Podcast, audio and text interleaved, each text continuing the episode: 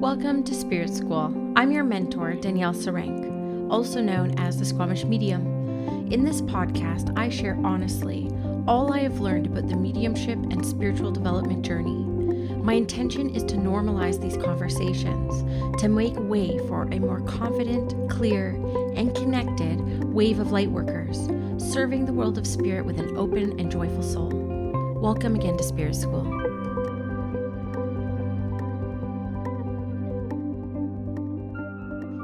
Hello, everyone, and welcome back to Spirit School. I am so happy to be back with another episode. It has been a hot minute. If you're ever curious about what's going on day to day, week to week, I am over on Instagram, very active in my stories and my IGTVs, not so much in my feed, but I really kind of share the experiences that I'm constantly going through as a mom, as a spiritual entrepreneur, as a working professional medium. And this month has been busy. So, what I wanted to share today as part of the podcast episode is I often feel like, though I love the podcast and I do offer as much as I humanly can through this podcast as far as knowledge goes and experiences that I've had, in hopes that you will feel normal on your spiritual development journey and your mediumship development journey. But I often feel that my best work is in my programs, in my one on one mentorship calls, and in my initiation circle. There's just something about being in the energy with other people and teaching people live that just brings out like the most wisdom, the most confidence, the most inspiration through me. So, what I wanted to offer today was it's edited because I want to be sure to honor everybody's privacy, but I do monthly, but not every single month Q&A calls within the initiation circle, my membership where people ask questions and I answer them. That's typically what a Q&A call is. If you didn't know, now you know. And so what I wanted to share today was one of our Q&A sessions because the women continue to ask incredibly amazing questions that I feel like will support so many people at very different levels of their development. So I hope you enjoy this conversation today. If you are interested in joining the initiation circle, everyone is welcome. It's a, an all inclusive community. You can hit the link below if you want to find out more information, but we do a lot of different things every month. I teach master classes in there on psychic and mediumship development. I also do a lot of angel work in there, a lot of angel studies. It's a very deep and connected community, and there's a lot that goes on every single month. There's also an opportunity because we have so many incredible light workers doing a lot of different type of work for spirit and I give them an opportunity to apply to host their own workshops. So we have some really cool workshops coming up on chakras and the shadow, manifesting with crystals with Malibu Medium, medical intuition. There's lots of different things that I personally don't have a lot of experience with that you can also learn in this container as well. So I just plug it a little bit here because it is to me, I think, one of the best things I do in my business. And it's a great way to get some more of the medicine that I have to share with the world if you do resonate with what I'm saying. It's very hard to get one on one spots with me now. And so the future of my practice is definitely going to be group focused. So I'm very excited. I'm also excited you're the first to know that I just opened up the waitlist for the initiation 2022. So we get started in January, six week mediumship foundations experience, and it is an experience. And so I'll just drop that link too if you're interested in being first in the know, first available for one of the spots in the initiation, again, starting January. The people who are on the waitlist will get a three day advance notice to purchase and secure your seats because there are only 10 spots available to include a one on one one hour mentorship session with me. That's exciting that's going on too. And I thank you for your patience as the podcasts have been a little bit inconsistent, but I promise I only show up when I feel inspired. And I hope that you resonate with that. I think it is better to get quality content rather than consistent content, to be honest with you. That's one of my beliefs. That's one of the teachings I teach people who hire me for business mentorship because it's all energy, baby. And so if I can show up in an energy where I actually really want to be here, you will feel it. so I hope you enjoy this Q&A call from the initiation circle today.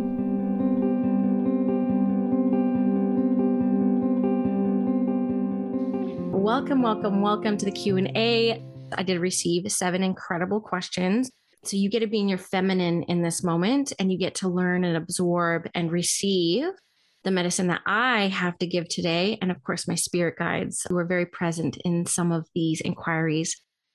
Absorb, integrate after, test it out for yourself, see what resonates with you, expand on what I have to offer.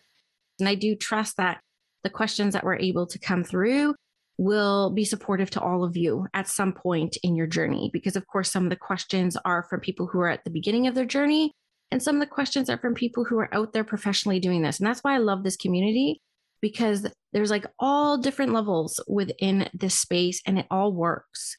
It works beautifully. And the things that you can learn, even if you're not at that place yet in your practice or business, you will remember. And because you get to hear conversation and experiences that people have that may be a little bit ahead and down the journey than you are now, these are lessons that you may be spared. right? That's why I share so vulnerably my path. I'm like, if I could spare you what I went through, you'll have your own stuff to work through, right? You you keep expanding and growing and evolving. We don't have to continue to repeat the same patterns as light workers. We can learn through like indirect learning, vicariously learning, through our experiences and then go on and have your own and think about the impact that will have for the people that you'll serve down the road. My mentor experienced this and I experienced this, and then they get to experience something new. Here we go. So, I have some questions on development. Sometimes I feel I'm making progress, then life steamrolls me and I lose momentum. I feel like I'm constantly in one step forward, two steps back. I feel connected and then lost. Do you have an easy recommendation for keeping the energy moving forward? I totally, totally get this. And I know where you're coming from. So you cannot go backwards on this path. If I have to be the one that hammers this into you all the time, I promise you, because guess what? There's no going back in life. There's literally no going back in life. We cannot turn back the clocks. So the past is behind us. Now what? Right? We're always moving forward. Now, what I find happens is that even if we take a break, and I've taken many, many breaks on my path, I'm always picking up where I left off. And sometimes those slow times are very deep integration times. So the times where the development might not be coming as easy is because I'm in a state of integration as well. And we can't discount that sometimes when we feel disconnected from our practices and disconnected from spirit, it's because our humanness is asking of us to pay attention to it. So sometimes it will be harder to connect with our spiritual development, our spiritual path, because our marriages need work, our career might need work, our finances might need work, our health might need work. And so our spirit is saying, don't look over here, look over here. You need to focus on being human because that's what you're doing here. And what happens, I always find is that when I honor that call and I take an assessment of my life, like where's where could use a little bit of attention and love right now, and just say it's my marriage and I go focus on that for a little bit, when I return back to the work, it's at a whole nother level. So we can't discredit that the work we do on our humanness and on the human side of our experience, it completely translates over to our spiritual paths. I can guarantee you every time if if you're like things are not working and flowing in spirit and then like your marriage isn't going super hot and then you go focus on that marriage when you get back into the work, guess what? The next 5 clients are probably going to have the exact same issues that you just worked through, right? happens all the time. So, in so many ways, we need to focus on other areas of our experience to learn more so that we can help more. And this is how come in the initiation, when the first teachings I have is that the development path and the healing path in life run completely parallel to one another. They have to work in parallel and they will continue to work in parallel, right? And issues will never stop coming up in life. So you'll find that there'll be ebbs and flows in your development and ebbs and flow even in your spirit work where sometimes you just want to go all in on readings sometimes you just want to go all in on learning. You're like why don't i feel like doing readings? And people are like why don't i feel like doing readings? Am i out of the game now? No your spirit is asking you to integrate and to like learn more. And then the readings will always be there so i feel like the two steps back may be a bit of like an illusion or a little bit of a fear thought that kind of comes up that you're creating that illusion that there's two steps back when really your spirit's just like, hey, focus over here for now. Right? It's all going to be there.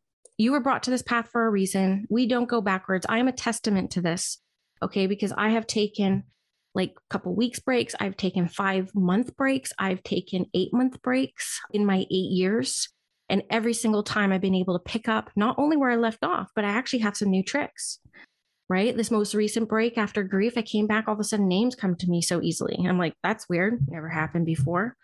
Wasn't doing anything intentional to bring them in, but obviously something I was doing in my integration time just worked itself out. And I came back and that limiting belief is gone and the next one arises. Right.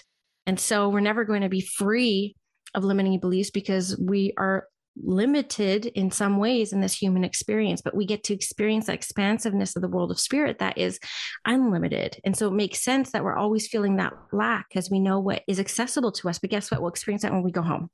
But for now, we're here and we have to be here and focus on being here. And this is going to come up in a few comments. There's a big theme as I move through the questions. So you also have to understand that mediumship, I'm just using mediumship as an example, is inconsistent by nature because there's too many variables at play to make it consistent. My energy, how I'm feeling that day, my client, how they choose to show up that day really sways the energy. And so no two connections will likely come through similarly, right? It's always going to feel a little bit different. And so sometimes you know, if you're relying on that sentient experience to feel connected to them, lean into the knowing. Just accept for the moment. I am not sensing spirit around me, but I know that they're always there. They're always there. So maybe I just need to lean into trust and trust what's coming through my thoughts more than the sentient experience, right? Because our clairs are also going to develop and evolve as we move through our journey, right? I never thought I would be a clairaudient medium, but clairaudience for the past like 16 months has been an amazing experience. I didn't call it in. It just came in one day. I recognized it and it was all about awareness. It was just like, oh, I'm aware right now. Spirit's using my clairaudience. This is neat. This feels different than claircognizance to me. And so we learn new tricks as we move along. So for women, we really like safety, right? I'm going to talk about this in a couple times. And so, what you have to actually let go of is the illusion of safety when we're doing this because there's no certainties, there's no guarantees. And we have to learn to accept and move through that because nothing in life is guaranteed. Right. My business mentor was saying today, she's like, everyone in her family who had secure jobs, one of her dad was at our company for 30 years, got fired during the pandemic. Look at the illusion of safety that that company has created for that person. And it wasn't safe at all. Ripped out from under them, just like that. Right. That's the truth. That's the excitement of this experience. So sometimes we have to change our mindset on these experiences as well. I've been here many times. I even tested it because I could always sense when I couldn't sense Skylar. And what usually followed was some sort of life changing experience. And so one time I said to my husband, I'm like, I can't feel Skylar. I was like, and that always worries me because that means I'm about to go through something real human. And then I ended up in ICU three days later with my NDE. And so I was able to actually see it. And then when it happened to me, I wasn't so shocked. I was like, okay. And I'm happy to say that that doesn't happen that dramatic anymore when I don't sense them around. I'm, I'm able to do that assessment and be like, okay, I have some decisions here right now that spirit is pretty much telling me I have to make on my own, right? I can't give my power to them. I can't ask them for the guidance because this is something I need to experience. And that took me years of seeing that cycle, by the way. Okay, years. like I think it was 2016. So, three years into my development journey when I finally realized that. I love this question too. This is so my path. So, I get asked, I would love tips on balancing consistent practice and life. I have two little ones who are four and nine who both have a lot going on. Often I don't feel spiritual and that doesn't help pushing me through the fear, and I get stuck in imposter syndrome. So, truth is, we can't be spiritual all the time, to be honest with you. Like, we can't. We're human. We're here for the toughness and the realness. And it's not good for us to have our head in the clouds all the time. Have you ever tried to have a conversation with someone who's trying to be spiritual 24 7? It can be really frustrating. it can be really incredibly frustrating and I had to work really hard to separate myself from that community because I didn't want to come across like that. And I didn't want to live in that space. And I feel like this is one of the reasons why I was gifted with a very skeptical, borderlining cynical husband, because man, he keeps me grounded. He keeps me so grounded, and I'm able to reach a wider audience because of that, right? It's like, yes, I'm spiritual, my heart's in the right place, but I'm also very human and I'm aware of my humanness. So we can't discount how important being the raw, real human is to the people that we need to serve. Okay. Now, the people who have their heads in the cloud all the time, they have their own people and they have their own way of serving and their own community that they can serve. And that's absolutely perfect. So I want you to honor and accept that you don't feel spiritual all the time because guess what? You're going to be resonating with hundreds of mothers who also are experiencing the exact same experience you are. So acceptance is so key, except that you're really busy. You got two little kids and life could be chaotic. And it will also, if you allow it, allow those spiritual times to be really sacred, probably more sacred than someone who's in a constant state of spirituality. And how do I bring balance? So just accept, be human. It's awesome to be human. We can do amazing things with this humanness and have that spiritual side to rely on to really kind of support people. But being present is the only way I'm able to bring balance. And I lose it sometimes. I have to continue to remind myself to be extremely present. And I didn't do a very good job of it when I was in corporate. I tried as hard as I could, but the demands were so high there and my responsibility and workload was so great that I was constantly thinking about work, dreaming about work. My husband, I see it in him, he dreams about work. I'm like, I know that feeling. It's not fun. I'm like, because there's no balance, because it requires so much of us. And they have expectations on mothers to perform at the same level and be as present as, you know, somebody who's not a mom or somebody who is male, you know? It's like they don't know by the time I showed up at work at 8 a.m., I've already done like two drop offs, made two lunches, two breakfasts, had to fight breaking into a sweat to get on four shoes fight over what jacket color works best today and try to talk down a ticking time bomb right? Can you imagine? And then go to work and try to do the exact same stuff. So i want you to just like know and accept that there's there's chaos and there's beauty to being a mom. And i tell you i don't know anyone who works harder than mamas okay? Like we just make it work. We are magical magical magical beings. We truly truly are. What we can accomplish is nothing short of miraculous and i, I all moms so whether you think you're doing an amazing job or not an amazing job, trust me, you're doing an amazing job. Okay. If you have to hear that from somebody, let that be from me. You're doing absolutely amazing. Okay. So the only way I know how to be very balanced because there's a lot of demands energetically of me all over the place is being incredibly present. And I had to teach myself this. I had to sit on the floor with my kids because when I was so busy and not present, I couldn't sit for two minutes. I was so like I needed to be somewhere else it was so uncomfortable to sit there. I was, I, need to go do something. I need to go do something. I was in this constant state of doing.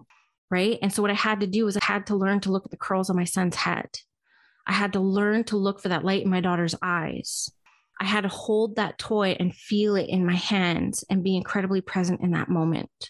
I had to allow my kids to brush my hair and sit there and feel those sensations. And I had to learn how to tap into my emotions when I was there with them to allow them to kind of come out because it's the emotion that leaves the imprint of the experience in our soul. So if I want to remember that light in my daughter's eye, I need to associate it with a feeling so that when I'm laying at the end of my days and all I'm left with my memories is I can recall that moment that I saw that light in her eyes. And I can only do that if I slow down enough to be able to be emotionally present at the same time. So that might only last seven minutes. But I'm telling you, those seven minutes of presence are higher quality than an hour of scatteredness. And that hour will fly by and you'll feel like you did nothing. But I promise you, if you spend that seven minutes just incredibly present, you will feel so fulfilled and you will feel like time stood still. So when I'm with you guys, 100% of my attention, my energy, my love, my passion is to you. I am not thinking about my kids. I am not thinking about dinner. I'm only thinking about my husband if he comes in as a reference to what I'm trying to bring in as a point. When I'm with my one on one clients, 100% of my energy and attention is on that client. When I'm writing, what I have to do because I am such a scatterbrain is like today, it was 1041 before I sat down to write the calling class on Saturday. And I said to myself, because I trust myself, I am going to sit here until 1141 and get it done. And I didn't let anything distract me because I made that commitment to sit for one hour and give my calling participants an hour to flush out all the things I want to talk about on Saturday. And that's how I was very present in that moment. And time stood still. In some ways, the hour did not fly by. It was such an intentional hour. So the only way I know how to be balanced and feel fulfilled in all areas of life is to be incredibly present. And same with my marriage. Like yesterday at lunch, like I don't want to hear about volleyball, but he deserves and he's worthy of my full attention. And so I don't pick up my phone. I don't talk about, you know, necessarily the things that I'm interested in that moment. I'm giving him my full attention if it's on topic that he's passionate about and loves about. And I tell you, the reward I get from that and the way that he kissed my forehead last night, the way he like thanked me for like being a good mom, that was because I gave him that 10 minutes of undivided full attention to hear what he wants to talk about.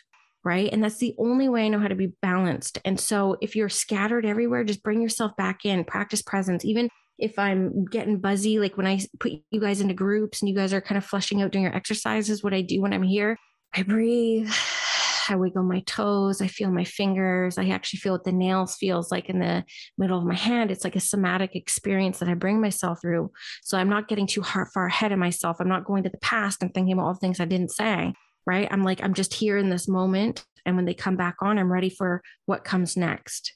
And so just presence, that's that's the key. And it takes practice and it took me some time to be able to get it.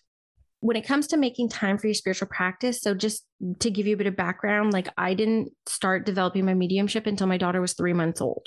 So at a 3 month old, I had no idea what I was doing as a mom. I had no friends with kids. I babysat when I was like 12, but I had no idea what I was doing as mom. I was like, you let me go home with this baby, with this life. And I was like literally fumbling my way through life as a mom. Yes. Okay. I can admit it. It was it was a hard thing for me to transition into mommyhood because all I had to do was worry about myself for 31 years. And I'm like, ah, okay, this is different. I have to keep this little fragile thing alive. I can't touch her head. What do you mean I can't touch her head? It's like, what's wrong with her head? Well, it's not developed. It's soft. I'm like, why is it soft? Like now I'm paranoid about her head. And I have to like make sure she rolls like every 10 minutes. And like, you know, being a mom could be like exhausting and tiring and and I get it. But what happened was I was so committed to my path because I trust myself, because I keep my word to myself. And I made a vow to spirit that I would never leave this path again. And I will walk this path and I'll do whatever it takes to do this work I know I've been trying to be led to since I was 17. There's a clear time at 17 when spirit was bringing mediumship to my awareness. And I often wonder what my life would have been like if I did heed that call. And then again at 27. But for me, 31's the time where I just hopped on. And I had a lot going against me because I was a new mom, busy. My husband was traveling all the time. He worked for a national race team. So he was gone for five, six days at a time, here or there, driving cross country. My parents were like 300 kilometers away. I didn't have any friends because I was a workaholic in the city. I'd never even seen Squamish in the daytime. I had no idea on a Tuesday afternoon that Squamish was bumping. I'm like, this town is dead. And you go to Squamish on a Tuesday, oh my God, it's like everyone in town's there. I'm like, this is where it's happening. I didn't know that tells I'm at leave, but I was tired too. And so what I ended up having to do is just make a commitment to myself that when I put her to bed, it was about 8, 8 30, I would dedicate just 30 minutes to my practice, whatever I felt like doing that night, whether it was meditating, journaling, playing with cards, working with a pendulum, just talking to spirit, I would just dedicate 30 minutes. And I know part of this comment as well, like you're tired at night, and I get that. But let me just say that this might be the very thing that rejuvenates you. It might be the very thing that gives you the energy you need to make sure that your evening unfolds in a way that brings you joy, right? That fulfills you with connection. Because I know what it's like to numb out. I know it's it's like to scroll for hours on TikTok with a glass of wine and just kind of like numb out, and that's fine once in a while. But once in a while, you can just dedicate 30 minutes to your practice, and I promise you, it's what might very much lift you up. Okay. And then when I launched my spiritual practice professionally, I my son was three months and my daughter was three years old. Okay. So I know it can be done. I know it can be done. And it was actually for me when I started doing readings for the public, nothing filled me up like that. You know, like I would drop my son off at the sitter just for two hours so I could do two readings. And then by the time I picked him up, I was like, life was like all within inside me. Like, you guys do readings, you know what it's like to make that connection. And so it became easier and easier to prioritize it and make it part of my own sacred practice because I got so much from it. So even if you could just commit in five days to spend two evenings just for 30 minutes and see what your experience is like, and it will become easier to make it a priority for yourself and then to lighten up. right. This is some of the best advice I've ever received from one of my mentors. Is like when I feel like I'm spiraling and everything I am not, and spiraling and everything I can't do, and spiraling and all the things I haven't quite done yet. I get lost in the what ifs, and not the great way what ifs my reminder myself is always with my second teacher. She said to me, she's like, lighten up. I'm like, yes, I need to lighten up. I'm like, I need that reminder so much, guys, to lighten up. You have no idea. I'm a serious Virgo, right? Capricorn North Node. Like, I have a lot of serious shit in my chart. Scorpio rising, you know, like Sag Moon, which can be really conflicting in itself. Like, there's a lot set up in my cosmic makeup to take life really seriously. And I do. And so just know I have to remind myself to lighten up every once in a while too. And sometimes it's even just saying it, like just say it out loud, lighten up. Like even the vibration of that phrase opens me up. You know what I mean? Lighten up. Okay, I get it. And so you'll see. I'm just going to say that for now. Okay, I'm wondering about trying to improve spirit connection and how to communicate with them. I'm so ready, but I'm having foggy connections or simple and brief pictures without complete messages, like a puzzle. Is this me or is it how it is? Staying with the course. It's how it is. It's literally how it is. It is. And I hate saying that, but you know, I used to think it was me too. I was like, why? I just get a flash of something. I literally just get like a flash and then a knowing kicks in and I'm just kind of like fumbling along. You'll hear a lot of mediums talk about it and there's no better description for it than it's like a game of charades. It is like a game of charades, like two syllables. I got a name the other day with this mom that I was reading for. I said, Look, I know his sister's name is like, oh, like I just want to go, oh, like he kept doing that to my physical experience. I want to go, it's not like Danielle, it's short, it's like one syllable, but it's like it's got this strong L in it. It was this uh, Latina name I would never have been able to pronounce. You know, even that, it's like one syllable. Oh, it's like, but she knew what I was talking about. And when she said the name, I was like, I never would have gotten that. like it was literally like five letters, right? But it is very much like that. I remember a reading I used to have, and I use this example all the time, but one of my first readings ever, I simply saw a tree. And all I said was tree. I see a tree. And nothing else came out of me from that reading. 20 minutes of, I don't know where to go with this tree, but there's a tree. But then what happened was the tree kept showing up in my readings like constantly. And I'm like, I wish I knew what this tree freaking meant. And then I had this like aha moment where I was talking to somebody and I was like, yeah, he's showing me a tree. I get a tree quite a bit, but I'm not quite sure what it means. She's like, well, we actually like got him a park bench that we put under a tree on the seawall. I was like, oh, that's beautiful. So the next time the tree came up, I said, you know, did you create something in memory of them, like something somebody can come visit? Yes. Okay. Next time tree comes up, I feel like this person was honored and I feel that there was something left in memory of this person, something that people can go visit and that's going to be there for a long time. Not like a grave, but like like a, a bench or something. Yes, yes. So how that tree ended up being my sign and symbol for something created and left in memory of was total trial and error. How frustrating. Why does spirit communicate like this? I don't know. But I will tell you that I worked with some of the best mentors this world has to offer that are living, and it works the same for all of them. Okay. So I think the only exception I've ever seen is Sean Leonard, but he also still works like that. You know, like you'll even watch a show sometimes. He's like, you know, why are they showing me a bra? He'll say that. All he's seeing is the bra. Why are they showing me a bra? Right? So you can watch other mediums and start to gain comfort that they actually don't receive a whole lot more than you, but what they have is trust and faith. And they have trust and faith that the stream of consciousness that flows after that symbol comes in is, is worth trusting, right? Because I do believe that we all eventually end up working claircognizantly, just in the knowing, there's no feeling, there's no visual, there's no phrase. It's just a conscious stream because what spirit has told me last year was that all mediumship is a transfer of thought. And we know that thoughts usually spark emotions, spark feelings. So I haven't heard anyone say this, but the theory I have going is everything is received claircognizantly, everything, then in the knowing. And then what our humanness does is it filters it through the clairs in a way that may make sense for us. So I do believe that eventually we all end up working claircognizantly under the umbrella of trust and faith and just trusting ourselves because it's not trusting the world of spirit. I can guarantee you 10 out of 10 of you trust the world of spirit more than you trust yourself, honestly. So, and that's okay. That's the same for almost everybody, to be honest with you. That's how come I say it's so important to de- develop the human and to get into that level of trust. But what I want you more importantly to know is I want you to just be at peace of where you're at in your development and celebrate exactly where you are and how far you have come. Because I know exactly where you are just a few months ago, you wish you were. And this is when I talk about presence, there's always going to be a next level, you know, always. My business mentor makes a million dollar days now. She's like, who would have thought, like, what's next? The million dollar hour? Like the million dollar minute? Like, you actually never stop thriving for that next level, whatever that next level is. But what we need to do to create some inner peace in our lives is to accept where we are, know that we are not one minute ahead or one second behind. We are exactly where the world of spirit and our soul has guided us to this very moment. So we need to trust the beauty and the divinity of the here and now and where we are and learn to celebrate that.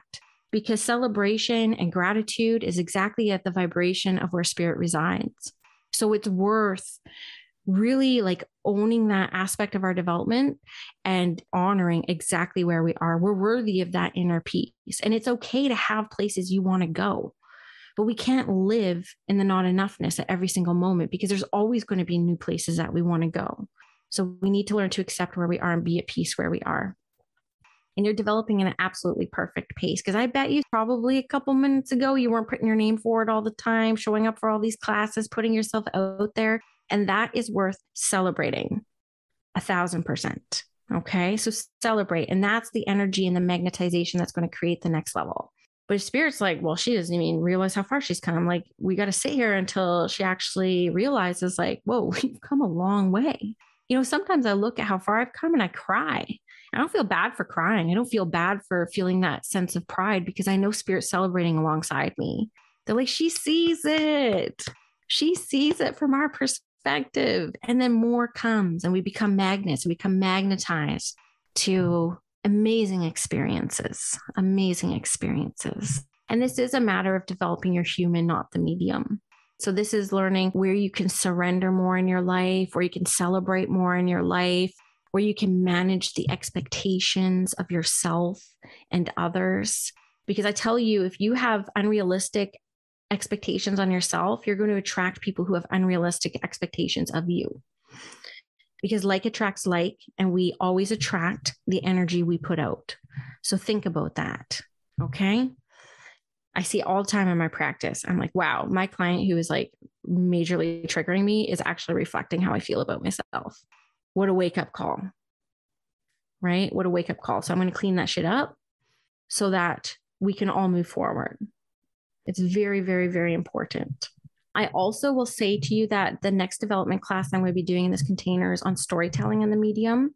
And I think that some of the things Spirit has given me on this, like I channeled this whole class at my kitchen counter in front of my husband. He was like, What are you doing? I'm like, This is all coming through right now. I'm like, My next class, like it just totally came through. And I think it's really going to help bring some practice and some comfortability about sharing the story of the spirit communicator right? Because that's what we are. We're storytellers, we're voices for the voiceless.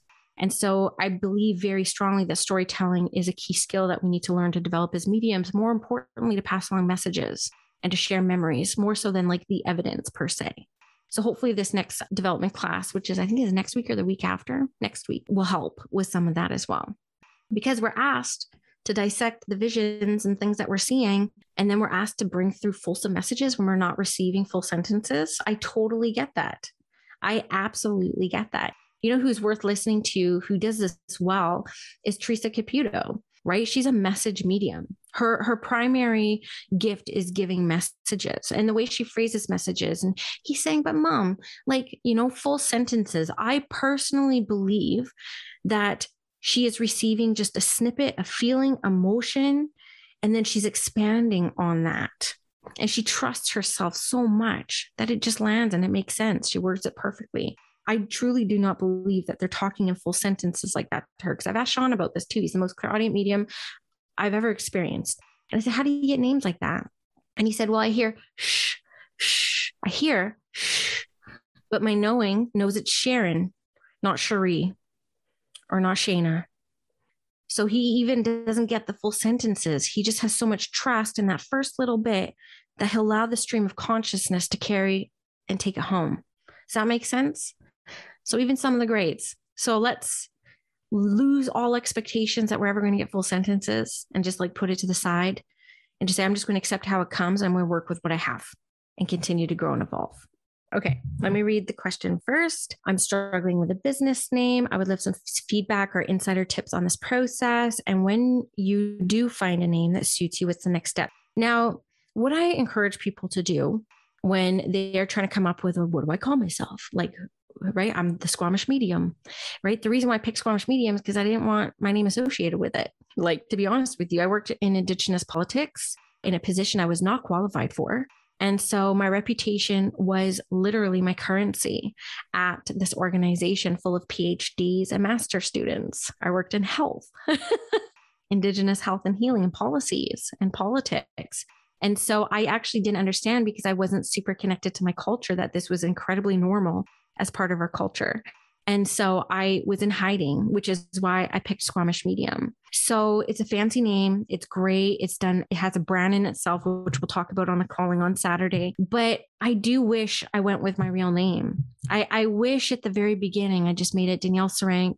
That's it. Like that's me, right? I'm like, I wish because now the energy behind Squamish Medium, how it started was to be in hiding, to stay in the closet. I was so scared right? But it's turned out beautifully. I did actually go to rebrand in 2019 and i was con- i was considering going to just my name. And i just felt against it. I was like you've built this brand. You you've made this name something bigger than your fears at the beginning. So i kept it. But what i did do was i incorporated my business under danielle Sarank services incorporated doing business as squamish medium. That's my incorporation. Before you go there you're going to go into a sole proprietorship and you just have to register it. So we just have to go to bcservices.ca and register a sole proprietorship. It's free.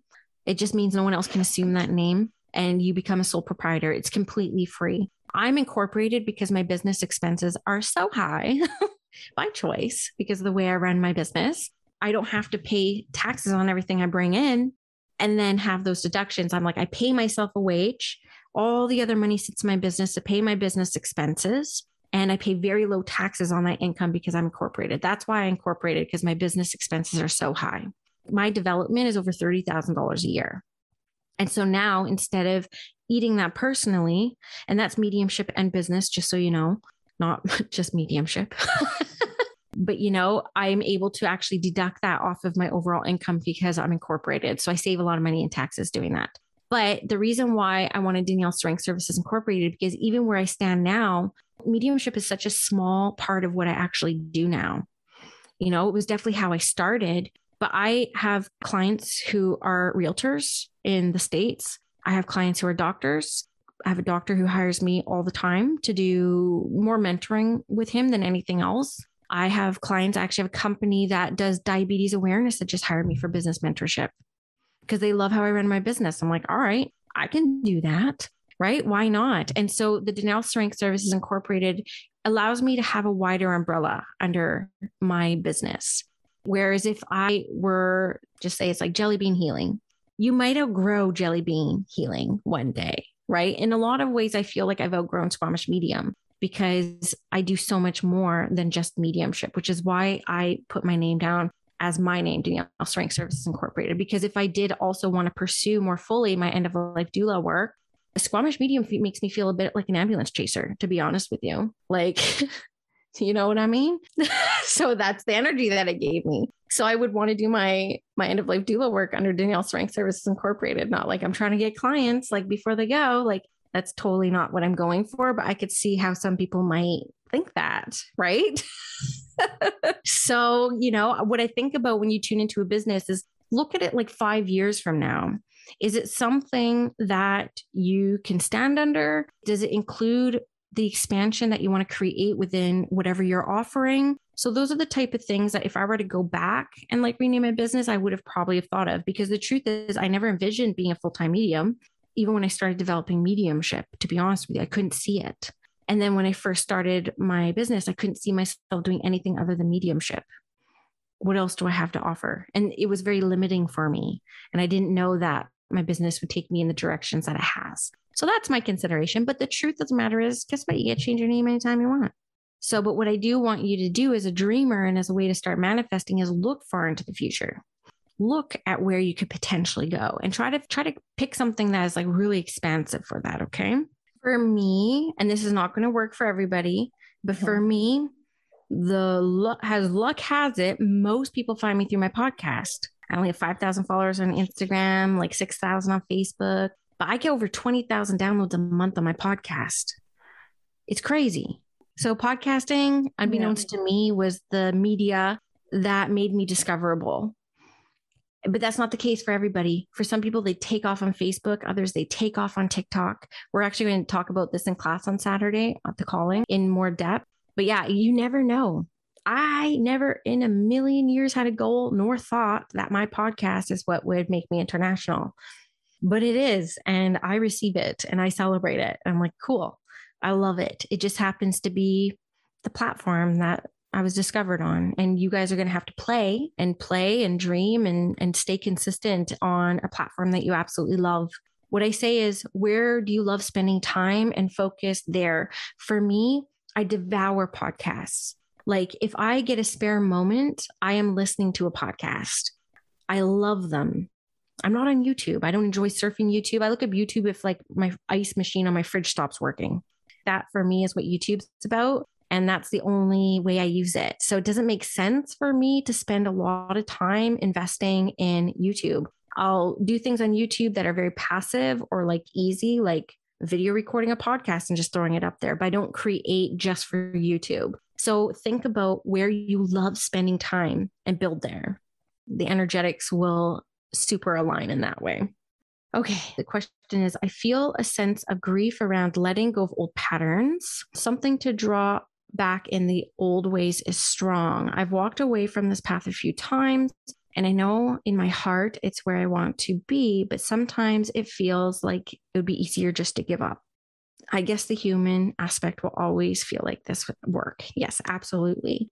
What I could say in a broad scale is we're cyclic beings by nature, especially as women. Our female cycles are in rhythm with the moon.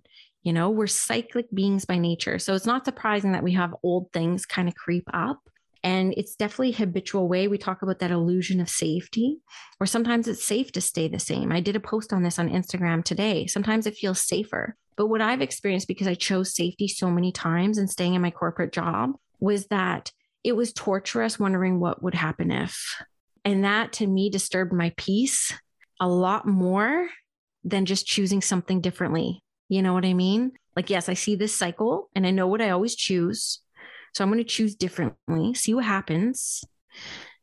And that to me is less uncomfortable than sitting at my desk wondering, what would I be doing right now if this was full time? I worked in my bed all day, all day. I would have been like 10 meetings deep if I was still in corporate, to be honest with you. I didn't have to talk to anyone today. it's like my husband called, I had to clear my throat. I'm like, okay, I haven't talked in like hours. That's a nice feeling sometimes, you know, especially when you're somebody who talks for a career. You have to kind of look at what will bring you more peace. And then also identifying that you're actually worthy of that peace because sometimes we pick complacency or we pick chaos because that's a baseline for us and that's really comfortable. I've seen people pick chaos time and time and time and time again. And I can always tell that they had a very chaotic upbringing because that chaos is actually safety to them. That's their baseline. Chaos is safe. Other people think that's nuts. What you may be looking for and yearning for that you're not getting because this is the path of the entrepreneur is validation that you're doing good work right? Or that the work is a value because, you know, our moms are used to telling us how great we are. My boss was used to saying, you've done so good, you get a 2% raise or you get this promotion. There's so many external sources telling us that we're doing good work. And in the spiritual path, it's a lonely path. We don't really get that validation. We actually have to learn to be that validation for ourselves. So, what I would encourage you to do is look at everything you do accomplish and really celebrate that. And if you're not moving along, look at what you're choosing time and time again that you're just not making that progress. this is really, I love the work of Joe Dispenza on this, where he talks about rewiring the brain and just making different choices. We can catch ourselves in those habits and be like, whoa, I chose the same thing again. So I just need to try to choose differently to kind of like knock that off its path. But we do have to learn to validate ourselves in this work. And that's a tricky slope because we're told egos are bad and we need to not be egoic in this work. But the truth is, we have to be our best friend, our best mentor on this path. There's, there's always been a bit of a disconnect for me between how people react to me and how I feel about myself right? Like I'm always a little bit caught off guard. Like people are like, "Oh, you're so great and amazing," and I'm like, "Am I?" Like I still feel like a very plain, average person, and people like stop me in the streets now and stuff. And so there's a bit of a disconnect between what I think about myself and how I feel about myself, and how people clearly feel about me. And that's imposter syndrome. That's like a bit of a misalignment, which has come up a couple times before. And I will say that there have been experiences in the past couple days which really woke me up to like, I can't believe you don't quite know who you are yet, like how powerful you are. Like, and it took me longer to own that. And I'm still continuing to try to own that be- and not based off of what people are saying their experiences of me. So, what I encourage you to do is always you know, there's no rule books in spiritual entrepreneurship. We get to show up however we want. And the easiest way to show up is exactly who we are. I used to be paralyzed on social media because I was like, I don't know what people want to hear from me. So instead, I started asking, what do I feel like saying? And then people will be attracted to that or they don't have to be. And that's their decision. And I just have to worry about for me every step of the way what do I want to do? What do I want to talk about? How do I want to show up? And people will love it or leave it. And I'm not here to be for everybody. And I'm definitely not for everybody. And that has to be okay. The other thing I want to just mention about the chaos too, and I've had to recognize this about myself. If you guys know Christine Hassler, she wrote the book Expectation Hangover, one of the most triggering books I've ever read because it was like, get out of my head. I'm like, literally get out of my head. I had to put down the book like seven times and pick it up because it was like, it was me doing that show. It was so triggering. I was like, oh my God, there's other people who think like this. Like it's exhausting being a Virgo. Let's just say that up in your head. And I actually got on her podcast on a guest spot one time, which is really hard. She's like a $2,000 an hour coach, probably more than that now. And it was like a free 20 minute podcast spot. And she totally opened up my eyes. Like I'm like in five minutes, she did what therapy for years couldn't do because I kept wondering how come I kept racking debt up. I was like, you know, I'm so lucky. Like I met my husband, he paid off all my credit cards. I racked him up, he paid him off again. I racked him up, he sold his car, paid him off again. Like I kept getting a free pass. And then he would say things to me like, I'm not doing it again. Like, you have to learn your lesson. And so, but what happened was I kept continuing to rack it up and kept coming into these windfalls. Like, just kept, and he was like, This is so not fair. Like, it's not fair that, like, you need to suffer. Like, how are you going to change? Because I wasn't suffering from this cycle. And when I talked to Christine Hassler about it on air, I said, you know, it's like causing a lot of conflict in me, and my marriage, because I don't know why I continue to do this. And she's the one who actually brought it up to me. She was like, I get the feeling that there's a lot of financial insecurity growing up. And so there was a lot of chaos attached to it. And you actually feel at home in chaos. And that's where I kind of learned that teaching. It was like a mic drop moment happened. And still to this day, I have enough money to be completely debt free, but I have a $3,000 balance on a credit card and I keep it there. For some reason, it makes me feel safe. And if that's what I need to feel safe, and as weird as that is, then c'est la vie. Such is life. Right. And so I have a credit card that sits there with a balance because for some reason it brings the illusion of safety for me. And it makes me feel like, okay, if this $3,000 is my chaos, I'd rather that be my chaos in my marriage. Right. So, you know, we're weird. We're, we're conditioned. We're weird. We're a product of our upbringings. We're a product of our experience. We're also a product of the healing that we've done or we have not done. And so what I've had to learn instead of like, why Danielle? Why Danielle? I accept it. I accept that this is just something that I have. And I'm just going to give her her space to be and move on. So that's what I do. Is we can't fix everything. And maybe one day I'll stop one day I won't. Who knows? Who knows? But I know we're meeting our financial advisor next Monday. And I'm like, bring on the conversations because she's going to go through everything like what are your debts like where are your investments and going to like being transparent about this stuff because it's a it's a source of shame for me it like it it, it triggers me, right? But the truth is, my husband, he actually like gets really excited when I kind of mess up in this area because like, okay, we're gonna get out the spreadsheet, we're gonna get on the same page. And I'm like, oh my God, this is gonna be the worst night ever. I'm like, I need to go get wine first. I'll be right back. and that's just how our marriage works, and it works wonderfully. So trying to develop my clairs more, and I know the set intention and practice readings are amazing for that. Are there any tips? I feel like my reference book is getting ridiculous. Yes. I think I'm just looking for an easier way. I feel like the more clients I get, the more I'm like, oh shit, I need to develop my abilities more. Overall, this is probably a silly question. No silly question at all. Of course, things will get easier. And I have this spiritual saying that the more I know, the more I realize I know nothing right? And that is it's so true especially on the mediumship development journey. I'm like i thought i knew it all because i've read all the books.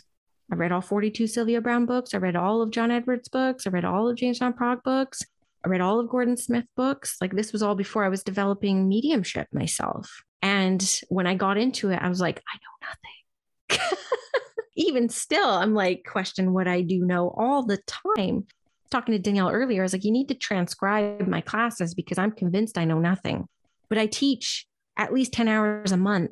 So I must know something. And I don't like listening to myself. So I need to see the transcripts of the things I talk about because maybe that will give me some confidence when I'm like, what do I post on Instagram? Because I'll go weeks without posting because I'm like, do I know anything? I might not. I still have that and I still encounter that. So just to be super real with it, because you might feel like that 10 years from now.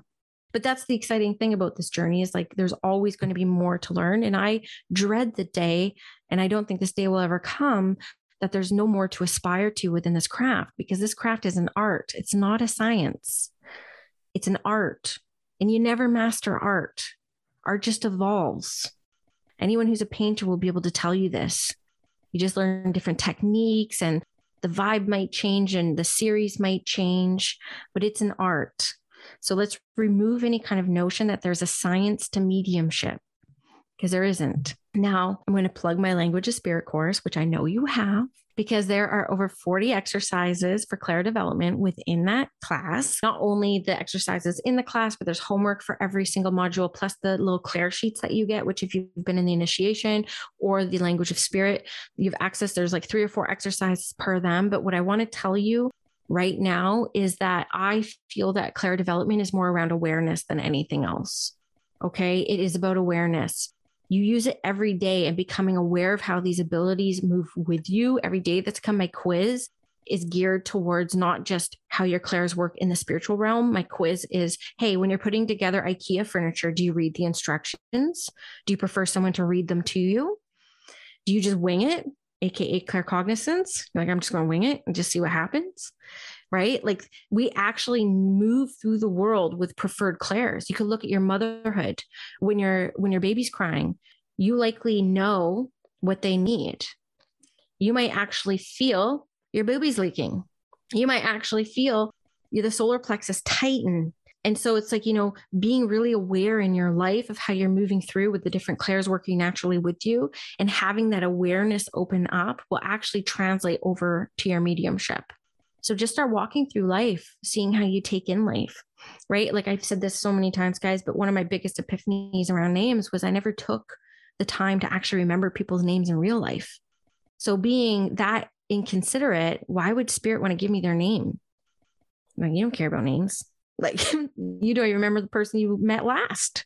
So I actually started becoming more aware of the people I was meeting in my real life and making conscious effort to remember their names and be considerate and polite. Names all of a sudden start coming in my readings. Do you see how that works? When you watch a movie, this is in the quiz too. I don't remember any words to any song lyrics. I, have been listening to Kim Mitchell. God help me if any of you know who that is. But like my whole life, Come on, you're a BC girl. my whole life, Jerry Doucette had the record. I listened to those songs on like repeat my whole life. Ro- Roxette, right? We're going way back. Roxette, like my whole, this is the soundtrack of my youth. I don't know what they're saying, but I know the melody.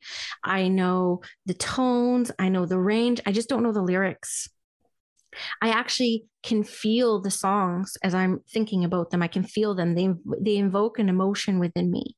So it, makes sense that I'm super clairsentient, my mediumship. And it makes sense that full sentences don't come to me. I don't remember the names of songs. So what are they going to use? Right. So I know that I move through life as a feeler and I know that I recall things based off of emotional experiences. So knowing that about myself and being aware of that, that's how spirit works through me. So just pay attention right? And all the clairs will average out eventually, but we are going to have one or two that are our go to and our preferred. So for me, it's claircognizance and clairsentience. And the ones that I'm here to work on, the ones that, you know, bring me the more effort is the clairvoyance and the clairaudience. Right. So celebrate what you have and what comes naturally because I'm telling you that the clairaudient wants to be clairsentient. And I'm telling you the clairsentient wants to be claircognizant. I'm telling you the clairvoyant also wants to be clairaudient it's just our natural human nature to want what we don't have and see what we're lacking. When I'm asking you in the spiritual realm and in the spiritual development path to celebrate what you do have instead. And in that energy, the rest will flow. We will be shown where our limitations are constantly, but there's a balance. We're also being shown what our gifts are. You know what I mean? And so it's like, what truth are we going to embody? What truth, because they're both equal truths, which path are we going to fall? What energy, where are we going to back our energy onto? Recognizing and understanding that we still have so much to go, and you're probably never going to in this life master this gift and like this ability and this practice. That's okay. Just accept where you are and keep going. You would not be aligned clients if you weren't ready. I could promise you that. Okay. So there is a readiness to your spirit that is making you magnetic and attracting the exact right people for you. So really have peace with that as well. Okay.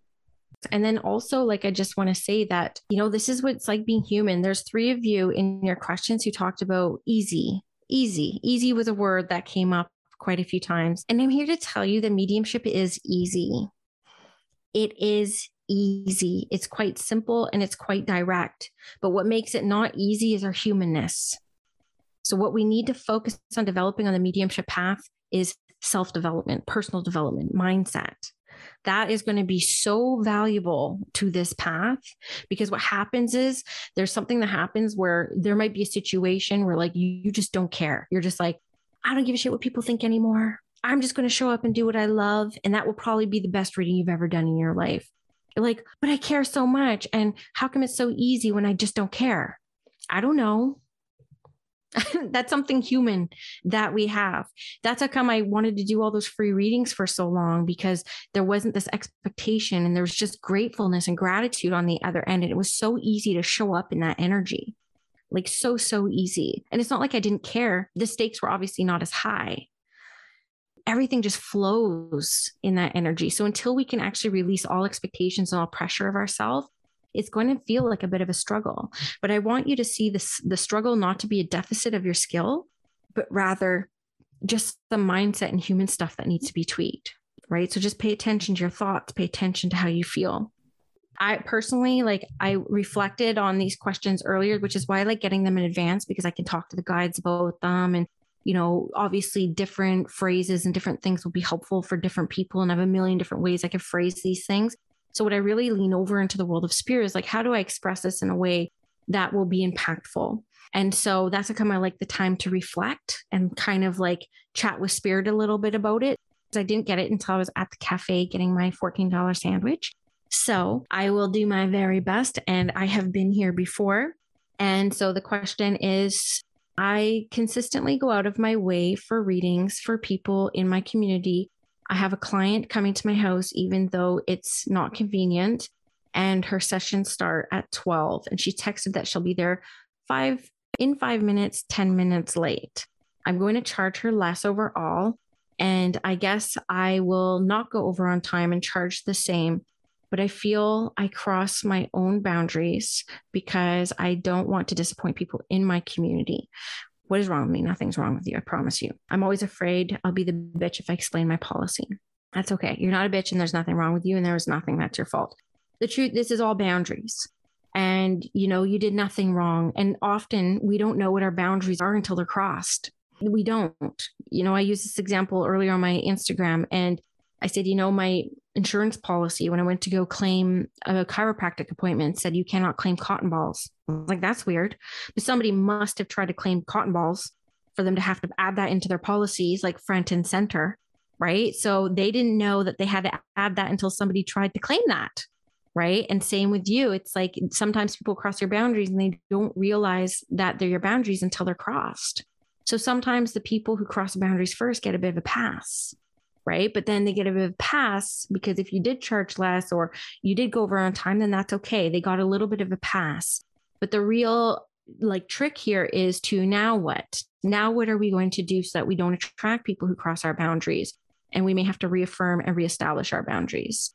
So what I would personally do in this situation is I know you have acuity so on the booking page, I would just put two lines saying, you know, people who show up 20 minutes late is considered a no show. For me personally, people who no show, I give a 50% refund. They cannot reschedule. There's nowhere to reschedule. Like I'm too long of a wait list. You can't reschedule, but I will give back 50% of the income. So just have something on your booking page or something on the confirmation email that really sets your boundaries saying 10 minutes after session time, I will be unable to complete your session. So this will be considered a no show and you will be reimbursed 50% of et cetera, et cetera, right? Because you can't fill that space again. You can actually give no money back if you don't want. Like this is up to you. This is what it's like to be an entrepreneur. And then I would reaffirm that boundary on the reminder email. And you could do it in a nice way. You could just say, just a reminder, please arrive on time. People who are 10 minutes late will be considered a no show and you will receive 50% if that is the case. So there are different ways that we can establish our boundaries through the systems that we have created. This is how come we really want to have strong systems like booking systems, which is acting as your personal assistant. Now, the issue around because you're a one on one client of mine, we're friends, we've known each other for a long time now. I know that you don't want to read people in your house, but you did let someone come to your house. So that is a little bit on you. And I would kind of be curious to know about that experience in in bending that boundary and I'm wondering if you can see by bending that boundary, it kind of opened up the door to maybe other boundaries being crossed, right? So, okay, so a couple things here. Not surprising you have some throat chakra stuff. The truth of the matter is, boundaries are not bad, right? Like, boundaries are not set up to piss people off, right? And so sometimes when we are able to like honor our boundaries, it really is inspiring because it gives people permission slips to also honor theirs right? So i just wonder if like what i would do again in my situation like if it were me and i had to do this because the mom that i gave a reading to she just lives down the street. Like why couldn't i take her in my home? I probably could have but i don't like people in my home. And that's my boundary. And so one of the things i say is like you know as she's booking i'm like i only work with people during this pandemic online. That's it.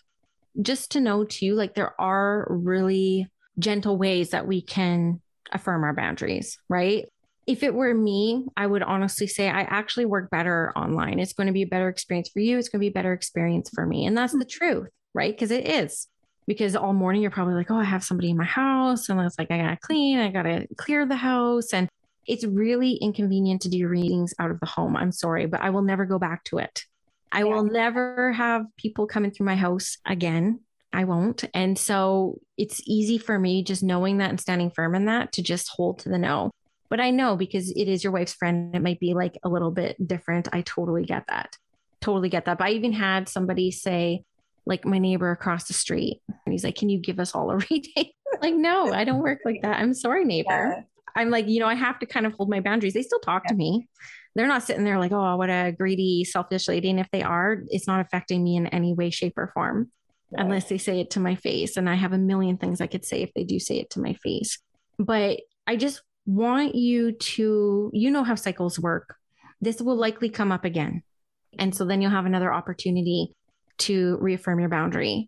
And that day will come and it will continue to come until it's honored. And that's how we learn. And that's how spirit continues to bring us lessons. And I will also just reaffirm, you know, like holding boundaries is not fun.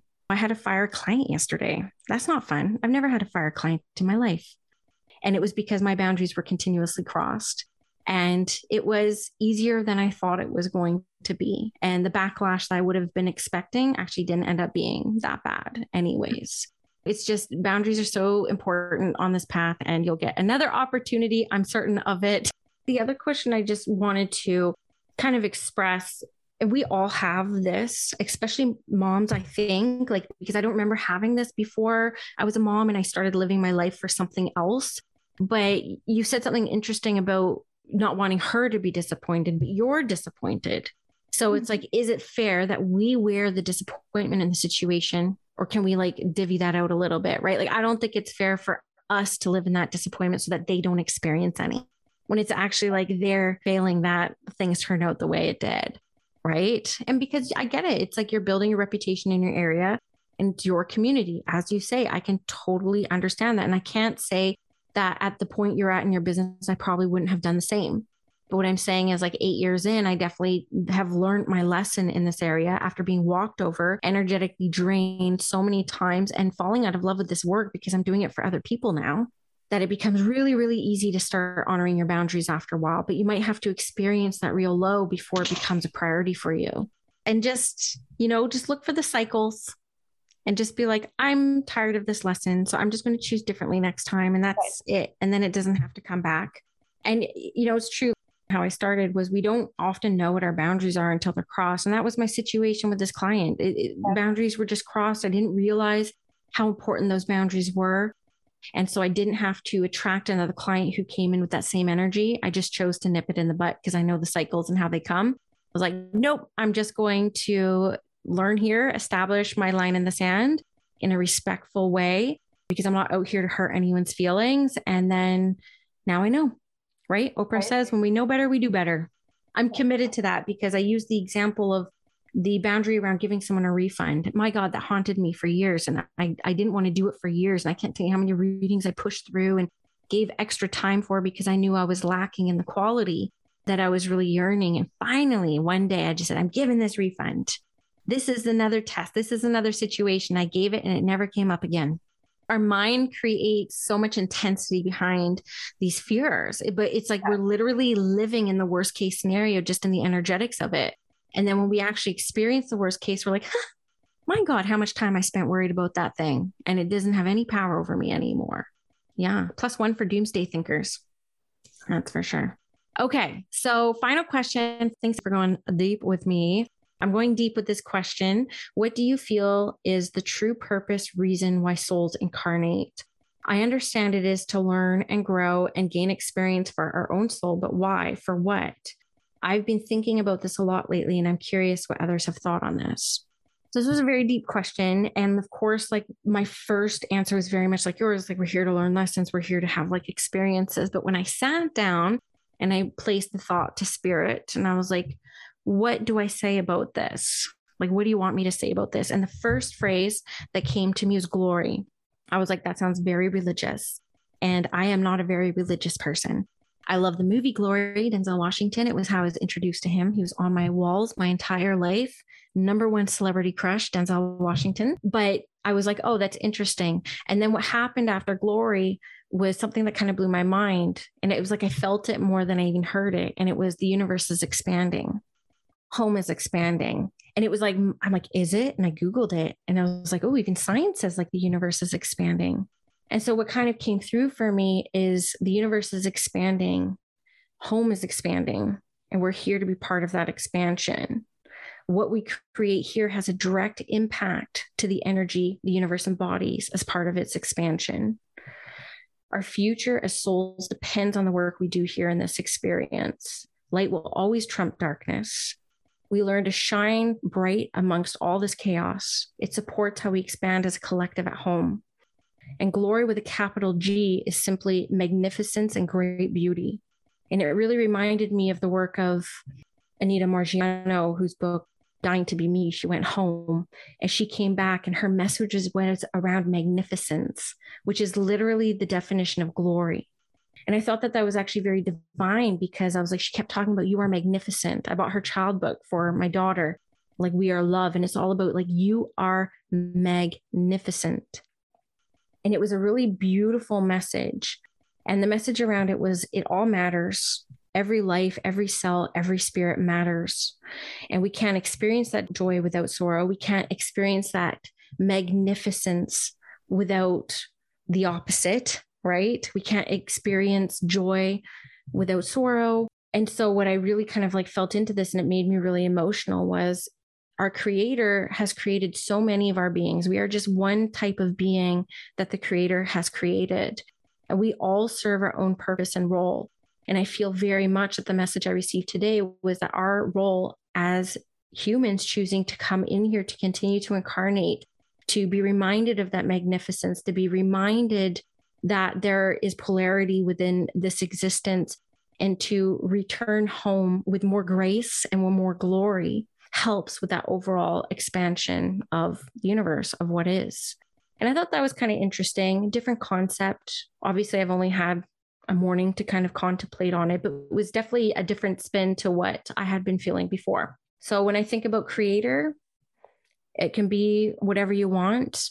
You know, when I think about universe, I think that also what was gifted to me today is also a limitation and like only a little bit of what there actually is because I know that there's multiple universes and I know that there's multiple types of beings who have different experiences all over and we're just one. And I look at how the angels play a role in with us and how they are assigned to us as humans. And I wonder what other experiences and other types of beings are in other places and who they have to support them.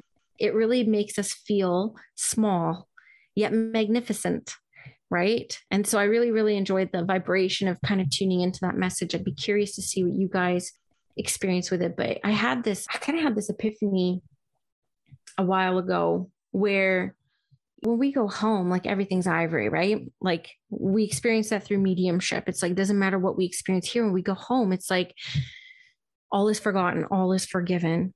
And if we're living in a constant state of magnificence, do we even realize it's magnificence? Do we even realize the love that we have unless we experience the other? And I feel very much that a lot of our purpose in this life is to experience joy, is to experience our spiritual expansion. And if we can experience love, joy, and expansion here in this place, my God, like literally, like how powerful is that? And some people don't get to experience it. And some people's roles here is to not experience it so others can. And I think it's all very powerful. So, in small, the universe is expanding, and whatever we're doing here is supporting whatever that expansion looks like. That's what I got. There's a saying that's like quite common, which is, you know, we're spirits having like a human experience. But I truly think that we came here to be human. So I don't get too fussed about trying to be spiritual all the time because I could have been spiritual all the time staying at home. so I'm sure that there's a, a need why I need to be here and just be human okay, so do you practice with the general public before going out publicly? I did, yeah, but my mentor set that up. So I set that up for you guys sometimes. Like we'll do readings for the public day, which is a way to slowly um, start to integrate into the public in a lower risk place. The other thing you can do is you can ask your friends if they have friends that you can read for. So it's like next level safe. Ask friends of friends to come sit for you and see what that experience is. Okay, that is us. I hope you guys enjoyed it. I really enjoyed it. Thank you guys for being here. Love the Q&A calls. Bye. I really hope you enjoyed this episode of Spirit School. If you did, please leave me a review and a rating wherever you're listening to this podcast. And if you do feel called to share this with your friends, thank you for tagging me on Instagram at Squamish Medium so I can also share. It really helps get the word out about the podcast. If you're interested in working with me in my one on one mentorship, a reading, or all the various programs that I run, you can go to squamishmedium.com or check me out on Instagram at Squamish Medium The link in the bio has everything I am currently working on in service to the world of spirit. Have a great day, guys.